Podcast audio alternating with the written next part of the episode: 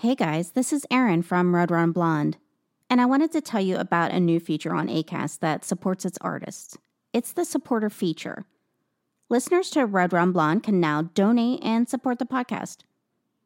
However, there's no subscription or commitment. You can just give whenever or whatever you'd like.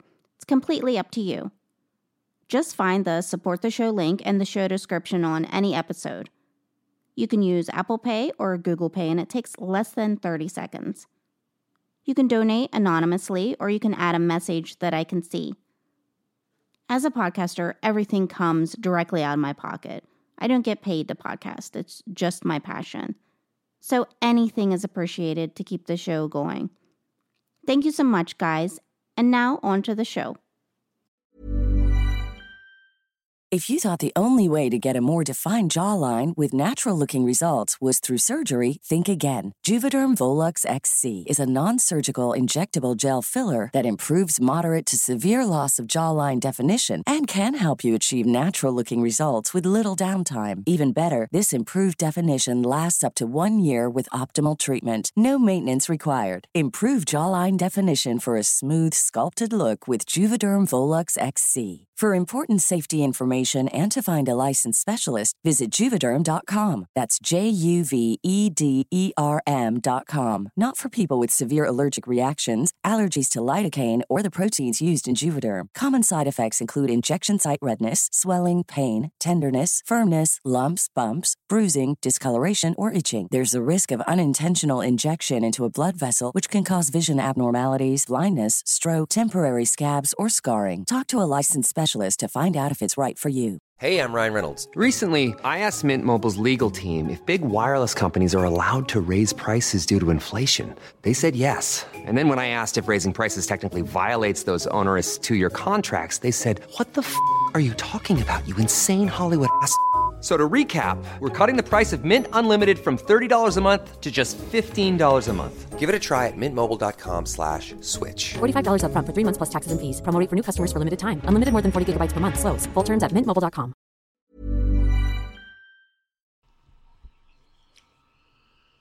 Hello and welcome to Red Rum Blonde.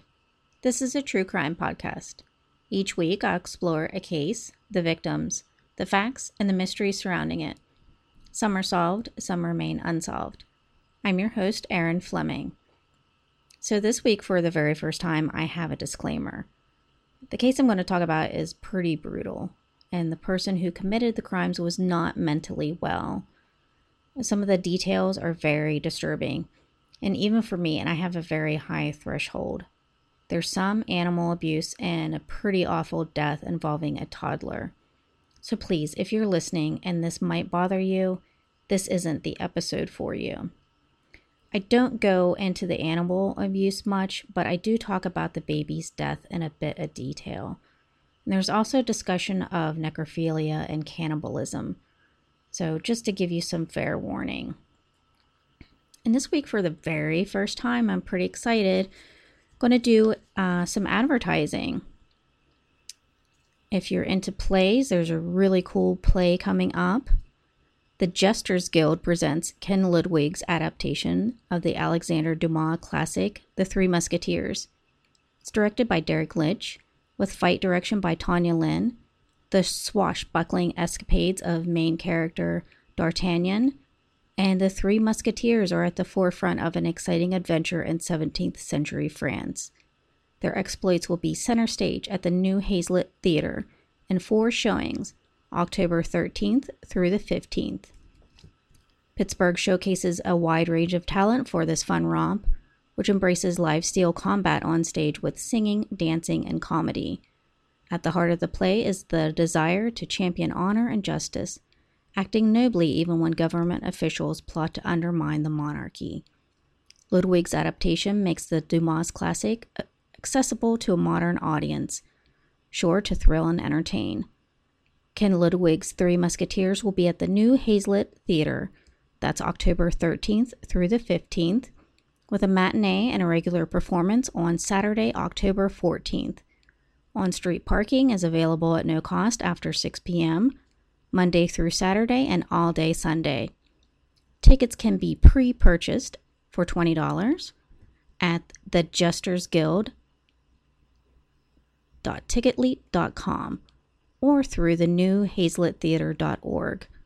There are discounts available for pre order groups.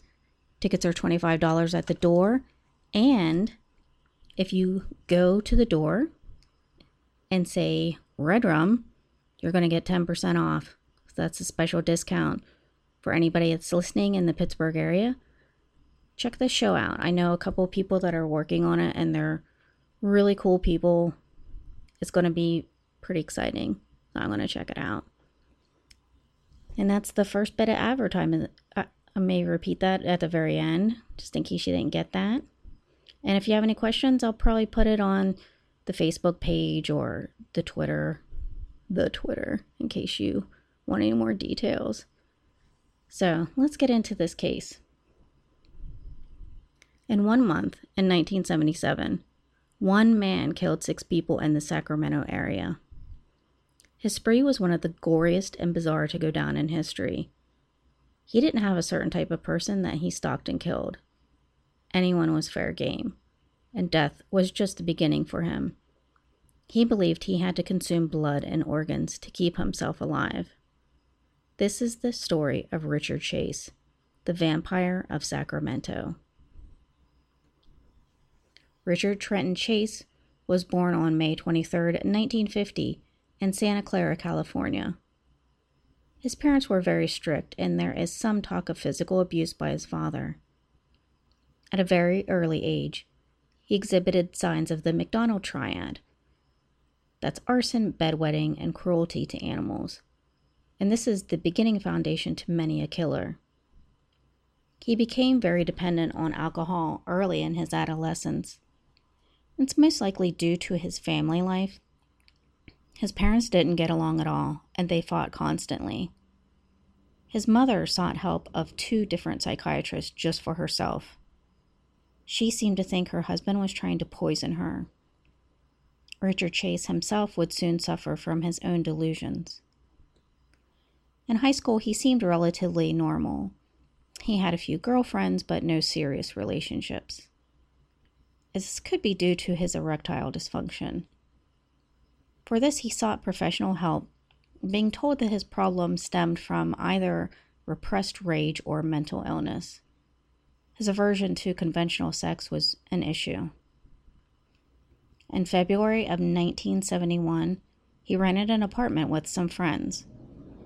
His behavior was very off putting to the roommates. He frequently engaged in the use of LSD, alcohol, marijuana, and in addition to that, he walked around naked despite having company in the apartment. Chase boarded up his closet and room doors. The roommates finally had enough. After unsuccessfully urging him to leave, they moved out instead. From there, Chase's behavior got even more erratic. He believed his body was being manipulated. He thought his stomach was backward. He shaved his head thinking that his cranial bones were separated and moving around. Often he would place oranges on his head, thinking he could absorb the vitamin C via diffusion. And the soap dish in his bathroom was to be avoided at all costs, because poison was underneath it, and it would churn his blood into powder. And in order to prevent his heart from shrinking, he developed a very special concoction. Chase would kill and disembowel small animals. Then he would mix the raw organs with Coca Cola in a blender and then drink it like a smoothie he was not well at all. He ended up moving back in with his parents. So the next year, his parents separated and then finalized a divorce. Chase took a soul searching trip to Utah. That trip was cut short when he was arrested for marijuana possession. Then he got into more trouble in the spring of 73 at a friend's party. After fondling a girl, he was asked to leave and the police were called. When they arrived, they witnessed a 22 caliber gun fall from his belt. Once again he was jailed, only this time to have his father bail him out. Exasperated, his mother sent him to stay with his grandmother in Los Angeles. That would be her mother. And she sent him back after only a few months. He continued to see physicians for his quote, head injuries and various stomach ailments. One neurologist said he had, quote, a psychiatric disturbance of major proportions. Still, he didn't seek any kind of additional help or medication. In December of 73, he was involuntarily committed to American River Hospital. He thought someone had stolen his pulmonary artery and that his blood flow had stopped. He was admitted to the psychiatric ward, but his mother took him out. His delusions just continued. He proclaimed he was a reincarnation of one of the younger brothers. Those are the bank robbers associated with Jesse James. So once again, he was hospitalized, and this time at Beverly Manor, committed as a schizophrenic suffering from somatic delusions. When not in the hospital, he went back and forth between his mother and father. His behavior toward and around his mother was becoming increasingly worse. During one argument, he slapped her and knocked her to the ground. On another occasion, she found him at her front door holding a dead cat and smearing the blood on his face. In 1976, he was once again taken to the hospital after injecting rabbit's blood into his veins. The paranoid schizophrenic was 5 foot 11, but only 145 pounds, due to his diet of blood smoothies. This time the doctors refused to release him, saying he was a danger to others. He somehow managed to escape the hospital and went to his mother's house. Once apprehended there, he was transferred to a mental hospital. During his stay, he was given the nickname of Dracula by the staff. This is because Chase managed to capture two birds through the bars through his window. He snapped their necks and he smeared the blood all over his body. Out of all the patients there, he disturbed them the most. After treatment using psychotropic drugs, he was released, no longer being deemed a danger to society. But they released him into the care of his mother, and she weaned him off his medication, saying she didn't like that the medicines dulled him. So his father once again got him his own apartment. This is obviously an out of sight, out of mind move. I don't think anybody knew what to do with him. Chase took up killing and torturing small animals, and his fascinations with guns increased leading him to buy several. Around this time, the Hillside Strangler was very prominent in the news, and Chase thought they had something in common. He believed they were both victims of a Nazi UFO conspiracy. So, after he acquired a 1966 Ford Ranchero wagon on a trip to Washington state, he became involved in another encounter with authorities. On August 3, 1977, officers of the Bureau of Indian Affairs found an abandoned Ford Ranchero near Pyramid Lake Reservation in Nevada. When they looked inside, they found a 22 caliber gun, a rifle, and a bucket containing a liver. They soon discovered Chase walking around, covered in blood and naked. Of course, he was quickly arrested and they impounded his car. But after they realized that the liver and the blood belonged to a cow and not a human, he was released. But it wasn't long before that descent into madness would become deadly. In December, he acquired another gun, a 22 caliber semi-automatic pistol. His first adventure with the gun was to shoot into a neighbor's kitchen window, and he missed her head by mere inches.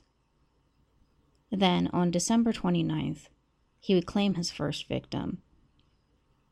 51 year old engineer and father of two, Ambrose Griffin was helping his wife unload groceries from her car. She had the trunk open, and she was grabbing a sack of potatoes. And suddenly, her husband fell to the ground. She seemed to think he was suffering from a heart attack. She didn't think anything of the two popping sounds she heard not realizing that one of those sounds was a bullet hitting her husband's heart. In January, Chase accosted a neighbor, asking for a cigarette, and then forcibly restraining her until she gave him the whole pack. Two weeks later, he attempted to enter a woman's home. Luckily, the door was locked, so he just walked away. He had this belief that locked doors were a sign that he was not welcome. Unlocked doors were an invitation to come inside. So if you ever need a reason to lock your doors, let this be the one. I used to live way out in the country, and my friends would always balk because my front door was always locked. I would say, listen, I watch a lot of criminal minds, read a lot of true crime. I'm not about to get murdered. I don't know why you guys would leave your doors unlocked. So, after not gaining access into the first home, Chase tried another house down the street. He broke into the house of a young married couple. Urinated in their infant's clothing drawer and defecated on the bed. Chase was still in the house when the couple came home. He just narrowly escaped being attacked by the husband. In hindsight, they would soon realize how lucky they were because the second murder would soon happen. On January 23, 1978, Teresa Wallin's door was unlocked. This was so she could take out the garbage. The job fell to her since her husband David was still at work. The 22 year old was only three months pregnant, so it wasn't too hard of a task. But the unlocked door was access to Richard Chase.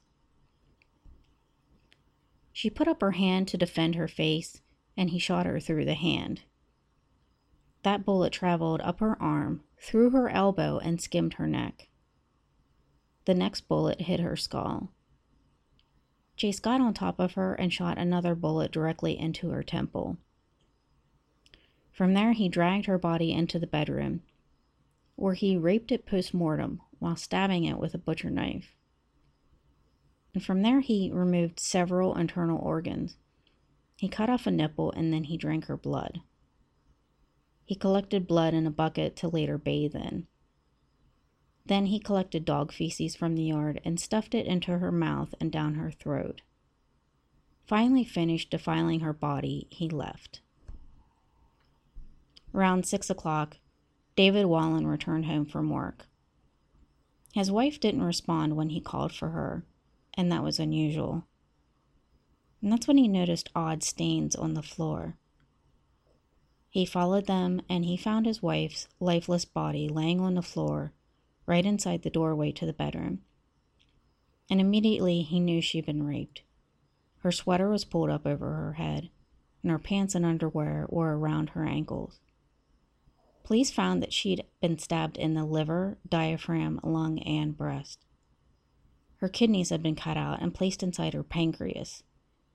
There was blood absolutely everywhere. The oddest discovery was a yogurt cup that seemed to contain blood. When the police arrived on the scene, David Wallin was so upset he couldn't even speak. So police immediately contacted the FBI for help. Russ Vorpagel at the Behavioral Science Unit consulted with the legendary founder of that unit, Robert Ressler. Ressler is the one who actually coined the term serial killer. He was an FBI agent who helped found the BSU and did very significant work with interviewing serial killers in the hopes of learning more about how their minds work. So he's essentially the grandfather of profiling. He has a book called Whoever Fights Monsters and it chronicles his journey into becoming the FBI's most prominent profiler. And it starts out with the case of Richard Chase. So, together, the two men worked on this exact profile. White male, age 25 to 27, thin, undernourished appearance. The residence will be extremely slovenly and unkempt, and evidence of the crime will be found at the residence history of mental illness, and will have been involved in the use of drugs. Will be a loner who does not associate with either males or females, and will probably spend a great deal of time in his own home, where he lives alone. Unemployed, possibly receives some form of disability money. If residing with anyone, it would be his parents. However, this is unlikely no prior military record, high school, or college dropout. probably suffering from one or more forms of paranoid psychosis. So, Ressler explained the difference between organized and disorganized killers, and this was very interesting. So, organized killers carefully and methodically stalk their victims and carry out the attack. They then are very careful to cover their tracks. But with a disorganized killer, it's the exact opposite. Leaving some much evidence at the Teresa Wallin home showed how Chase was a very disorganized killer. So he then went on to explain why he came up with the conclusions in the profile, and this to me was absolutely fascinating. This guy wasn't just throwing darts at a board, he had very precise reasoning. The greatest number of serial killers are white males in their 20s or 30s. And it took obvious psychosis to brutally rip apart this woman. He explained that paranoid schizophrenia develops in the teen years, and he then added 10 years to that. This age because most serial killers are under 35, and if he would have been older, his illness would have been so overwhelming that there definitely would have been more murders at this point. Since nothing else like this bizarre killing had been reported, he figured this was his first major killing. The appearance detail also had to do with thinking the killer would be a paranoid schizophrenic. Studies seem to show that there's a correlation between body types and mental temperament. Slight body types tended to be more introverted schizophrenics. And those types don't eat well and they disregard their appearance. Hence, no one would want to live with someone like that, so they would live alone. Botox Cosmetic, out of botulinum toxin A, FDA approved for over 20 years. So, talk to your specialist to see if Botox Cosmetic is right for you. For full prescribing information, including boxed warning, visit BotoxCosmetic.com or call 877-351-0300. Remember to ask for Botox Cosmetic by name. To see for yourself and learn more, visit BotoxCosmetic.com. That's BotoxCosmetic.com. Millions of people have lost weight with personalized plans from Noom, like Evan, who can't stand salads and still lost 50 pounds. Salads, generally, for most people, are the easy button, right? For me, that wasn't an option. I never really was a salad guy. That's just not who I am. But Noom worked for me. Get your personalized plan today at Noom.com. Real Noom user compensated to provide their story. In four weeks, the typical Noom user can expect to lose one to two pounds per week. Individual results may vary. And the military wouldn't accept or keep someone like that, so not a military man. They also wouldn't be able to keep a job, so most likely would have a disability check or live with parents. In the end, it was all dead on, and it was really fascinating stuff to read. Not included in the profile, but a belief of Ressler's, was that the killer would live close to the killing. In that state of mind, the killer wouldn't be able to drive much.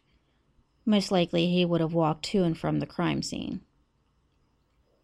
The coroner who performed the autopsy on Teresa Wallin said she probably had some of the stab wounds inflicted prior to her death. The killer would most likely have blood on their shirt as a result. This was broadcast to the public in the hopes that someone had seen someone in a bloody shirt. There was speculation that she was followed home after cashing a check at a nearby shopping center. Her mother called her home at 1:30 and she didn't receive an answer. The coroner thought she had been killed prior to that. The only thing they didn't have at this point was the who and why behind the murder but no one would have enough time to think about it before more murders occurred. Within a mile of the Wallin home, three bodies were discovered. 38 year old Evelyn Miroth was a well known babysitter in that neighborhood. This day she was watching her 22 month old nephew and her own son Jason, who was six. Helping her was her neighbor and friend, Danny Meredith, who was 52. He sat with the kids while Evelyn had a bath. Hearing a noise in the hallway, he went to check. That's when he was shot in the head with a 22 handgun. an officer found Meredith in the hallway in a pool of blood. He followed a blood trail to the bathroom and discovered the bodies of Jason and Evelyn. Little Jason had been shot twice in the head. Evelyn suffered brutal carnage like Teresa Wallin did. After shooting her, he sodomized her corpse. He allowed the blood to pool in her abdomen so he could drain it and drink it. At one point, he attempted to remove her eyes, and there was evidence of cannibalism. She had multiple stab wounds all over her face and some around her anus. One of those wounds cut all the way to her uterus. Most disturbing about the scene was the bloody playpen nearby, where the visiting baby slept. Inside it was a blood soaked pillow, and expended slug were found, but no baby. The bathtub contained red water, brain, and fecal matter and there were strange blood ringlets that looked like containers were taken from the scene containing blood. Meredith's keys and car were missing, and the front door was ajar. Apparently, Jason had a play date with a six year old girl next door. So when she knocked, it startled Chase, who took off with the baby. Due to the amount of blood in the crib, they theorized that the baby had to be dead. His crimes had greatly escalated. Ressler urged Russ Vorpagel to tell the local authorities that the killer would be living within one half to one mile of the area.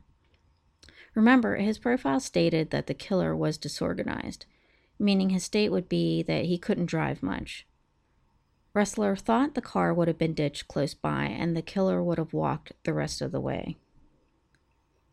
They started a massive manhunt in the area that half mile radius. Police were knocking on doors asking if anyone had seen a young, disheveled, thin man. Their work paid off when Nancy Holden contacted police. She was in a shopping center near the first murder when she saw a guy she went to high school with years ago. But his appearance was much different than it was then. He was very thin, with sunken eyes, and wearing a bloody orange sweatshirt. He insisted on getting a ride from her, and when he started pulling on the handle of her door, she drove away in a panic. Of course, that man was Richard Chase. When she heard the detail about someone wearing a blood soaked shirt, she knew it was the same man police were looking for in this crime. Looking into Chase, they saw that he lived within a mile of the area and he owned guns. They staked out his apartment. It was a mile east of the shopping center and less than a block away from where they found the abandoned stolen car. Since they figured he would be armed, they were very careful. Chase emerged from the apartment when he thought the officers had left. He ran and was quickly tackled. A 22 fell out of his shoulder holster. Most damning was Meredith's wallet in his back pocket. His apartment inside was a mess of dirty clothes and newspapers. In the refrigerator, they found dishes with body parts. The blender used to make his special smoothies was on the counter beside two more containing blood. Several knives in a drawer belonged to the Wallin residence, and they also found rubber boots and a lot of animal collars. On the wall was a calendar with the dates of the murders circled in red and marked today. And even more frightening were over 40 more dates in the future marked today, too. Had he not been apprehended, who knows how much carnage he would have committed. So, what happened to the baby? This is where I want to give you the opportunity to fast forward or leave the room or come back in a minute because it's pretty disturbing. The baby's body was eventually found in a box that was placed in a vacant lot near a church. But so much time had passed that the body had become mummified. What's worse is what he did with the body while it was in his possession. At the Miroth home, he shot the baby. He cracked its skull on the tub and he ate some of the baby's brain matter. When he was interrupted by the knock of the little girl next door, he fled with the corpse. He took the baby's corpse home and he removed the organs and ate them. Those are not easy details to hear, I know. I'm a mother. The gun found at Chase's home matched ballistically with the bullets found at the murder scenes. His footprints matched ones they found trampled all over both houses. Ressler's profile most assuredly helped catch Chase. At the time, Chase was living alone on disability. Old acquaintances that happened to bump into him said he talked of UFOs and Nazis after him. He lived close to the murders and was the right age and matched the description to a T. After looking into his life more, they found the neighbors complained of him taking animals into the apartment. Many animals were reported missing in the area. In 1979, he stood trial for six counts of murder. The defense tried to have him found guilty of second degree murder in the hopes of avoiding the death penalty. But two psychiatrists found him legally sane. He took the stand at his defense at a trial. His weight was now down to 107 pounds. Chase said he was semi conscious during the first killings, and he blamed his actions on being mistreated in life. He didn't recall the second murders. All he knew was that he shot and decapitated a baby, leaving it in a bucket to get more blood. He said he thought the baby was something else, not a baby, which no one understood. The trial lasted for four months, and the jury deliberated for only five hours. On May 8, 1979, he was found guilty of six counts of first degree murder. He was given a death sentence and sent to San Quentin. So it was at this time that Robert Ressler was interviewing killers and compiling the information in an effort to better understand their behavior. He jumped at the chance to speak with Chase. This would be great insight into the mind of an organized, disorganized killer and would help in future cases. Ressler said that when he saw Chase being brought into the room in shackles, it made him think of Marley's ghost in A Christmas Carol. Most alarming were his eyes, which were black like a shark's. No pupils, just black spots. Chase admitted to the murder, saying he did it to preserve his own blood. He talked about the soap dish poisoning. So if you lift up the soap and the part underneath is dry, you were okay. If it's gooey, you have soap dish poisoning. He thought it would turn your blood into powder, and the powder would then reduce your capacities. By this time, Ressler knew how to properly react to confessions like this. So if he reacted in a wrong way, the prisoner might quit talking to him, and all would be lost. So he acted like this was an absolutely ordinary thing to hear. He then told Ressler that he'd been born Jewish, which he was not, and had a Star of David on his head. Once again, Ressler didn't react. He only said he didn't bring his glasses, so he couldn't see it on his head. Chase then went on to talk more about UFOs and Nazis and how he did everything to protect himself.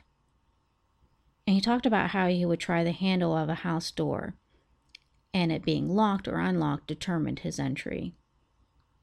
Ressler noticed that he brought a small cup in with him to the interview, so he decided to ask him about it. Chase thought the prison officials, much like his mother, were poisoning him. The cup contained remnants of packaged macaroni and cheese that he wanted Ressler to take to Quantico to analyze for poison. And clearly, Chase was not mentally well. How he was found mentally competent is an absolute mystery. Ressler agreed. Prison psychologists and psychiatrists were urging the system to transfer him to the California Medical Facility part of the prison that would keep the insane. The prisoners in the regular prison hated him and urged him daily to kill himself. On December 26, 1980, a guard checking prison cells noticed Chase was lying very awkwardly on his stomach, with his legs hanging off the bed. Once he got inside the cell, he noticed Chase wasn't breathing. He had died from taking an overdose of saved antidepressants. Luckily, Ressler had spoken to him at enough length to gain some knowledge from the whole encounter. All of these interviews that he compiled would help future officers and investigators understand the motives and the ways of killers. His profile was the linchpin in the investigation into stopping Chase's murderous rampage. The importance of those interviews is immeasurable in the end. The more we understand about these killers, the quicker we can stop or prevent deaths. As hard as some of the details of this were to read and write about, I agree that it's very important to know about. Chase wasn't mentally well at all. And I think it's a lesson into the whole mental health issue. I mean, around that time, people got treated. Unfortunately, his mother decided to wean him off his medication. Had she not done that and listened to the advice of many of the hospitals, there would most certainly have been some deaths prevented. At this point in time, the system's an absolute mess. People don't get the treatment they need. Things have steadily declined since the 80s when Reagan virtually dismantled the mental health care system. He's pretty much the reason you see guys walking the streets talking to themselves. I've had people very close to me have mental health issues, and there's such a stigma attached to it. It makes so many people not seek help. Instead, they self medicate or they don't get any help at all. And it's very hard on the people they love. We can't even get our regular healthcare system fixed, so I'm sure it's going to take decades to have a properly functioning mental health system. So, cases like Richard Chase and a previous one that I did on Roy Kirk, many others, they're important to look at in depth. We need to recognize that people need mental help and they need to get treated. And we need to take that stigma away. And slowly but surely, it's happening. Now it's not as hard to say you're suffering from postpartum depression. But you know, it probably took a lot of fatalities involving kids and mothers. I had postpartum depression. I knew because of my family history that I might have some problems with it after giving birth. So, at the very first signs of trouble, I sought help. And I think many mothers feel better about seeking that help now. But when my mom had me, I think she suffered from it and she didn't get that help. And it's sad that anyone should feel any kind of shame. Having a mental health issue is just like having a physical issue. No one chooses to have diabetes. No one wants to have paranoid schizophrenia. This stuff happens. You're born with it or it develops later in life. So it would be really nice if everyone felt safe seeking this kind of help or actually had competent and affordable help for themselves. Thankfully, there are a lot of organizations out there trying to help. There's the National Alliance on Mental Illness, or NAMI, the American Foundation for Suicide Prevention, the Trevor Project, the Fountain House, and countless others. As brutal as these Chase murders were, I don't think anyone could say he was mentally all right. I don't think these murders were premeditated. He killed at random, and his motives for killing weren't normal. He killed six people in a very short span in Sacramento. Murders that could have been prevented. The diligence of many officers and investigators are what ultimately brought him down. But had he not been caught so quickly, one really shudders to think what atrocious crimes would have been committed. So that was the story of Richard Trenton Chase, the vampire of Sacramento. It was not an easy one.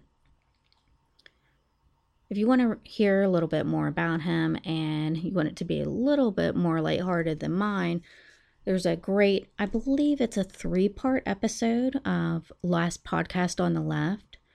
These guys are great. I just saw them live. They are tremendous. I hate to say tremendous because, you know, somebody else says that, but they really were. It was a great show. And, you know, their podcast is is the bomb. Uh, so check them out. Like I said, I think that one was a three parter. Um, so I'm thinking about uh, what to do in the future weeks kind of mulling over doing a true crime event in the news. So let me know your ideas and opinions. I'm on Facebook. Just search for the Red Rum Blonde page or tweet at me at Blonde Red Rum. Please be gentle in your iTunes reviews. This is still a work in progress. And once again, if you're in the Pittsburgh area, go check out this play. So let me go through this again. The Jesters Guild presents Ken Ludwig's adaptation of the Alexander Dumas classic, The Three Musketeers. It's directed by David Lynch. It's directed by Derek Lynch. David is his brother.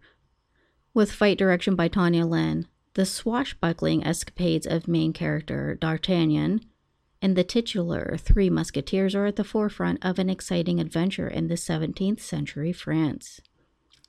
Their exploits will be center stage at the new Hazlett Theater in four showings, October 13th through the 15th, and Pittsburgh showcases a wide range of talent for this fun romp, which embraces live steel combat on stage, along with singing, dancing, and comedy. At the heart of the play is the desire to champion honor and justice, acting nobly even when government officials plot to undermine the monarchy. Ludwig's adaptation makes the Dumas classic accessible to a modern audience, sure to entertain and thrill. Ken Ludwig's Three Musketeers will be at the new Hazlett Theater. That's October 13th through the 15th, with a matinee and regular performance on Saturday, October 14th. On street parking is available at no cost after 6 p.m. Monday through Saturday and all day Sunday. You can get pre purchase tickets at thejestersguild.ticketleap.com or through newhazletttheater.org. There are discounts available for pre order groups. Tickets are $25 at the door. And if you go to the door and say Red Rum, all caps, you will get 10% off. So that's the new Hazlett Theater. That's October 13th through the 15th. Go check it out. Like I said, the people putting their heart and soul into this. I know a couple of them, they're really great. So it's going to be really entertaining. I'm pretty excited about it. Uh, I'll try to put some information on my page. They have a Facebook page, facebook.com forward slash Jesters Guild. So check them out. Um, if you have any questions about it, I can surely answer that for you. Thanks everybody for listening. I really appreciate it. And remember, please keep your doors locked.